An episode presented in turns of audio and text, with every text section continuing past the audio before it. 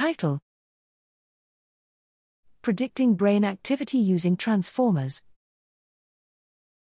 Abstract The Algonauts Challenge, Gifford et al.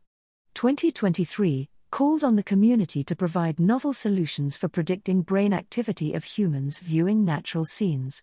This report provides an overview and technical details of our submitted solution.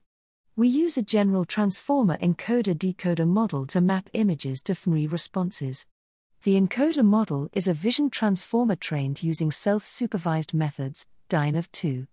The decoder uses queries corresponding to different brain regions of interests, ROI, in different hemispheres to gather relevant information from the encoder output for predicting neural activity in each ROI. The output tokens from the decoder are then linearly mapped to the fMRI activity. The predictive success, challenge score, 63.5229, rank 2, suggests that features from self supervised transformers may deserve consideration as models of human visual brain representations and shows the effectiveness of transformer mechanisms, self and cross attention, to learn the mapping from features to brain responses.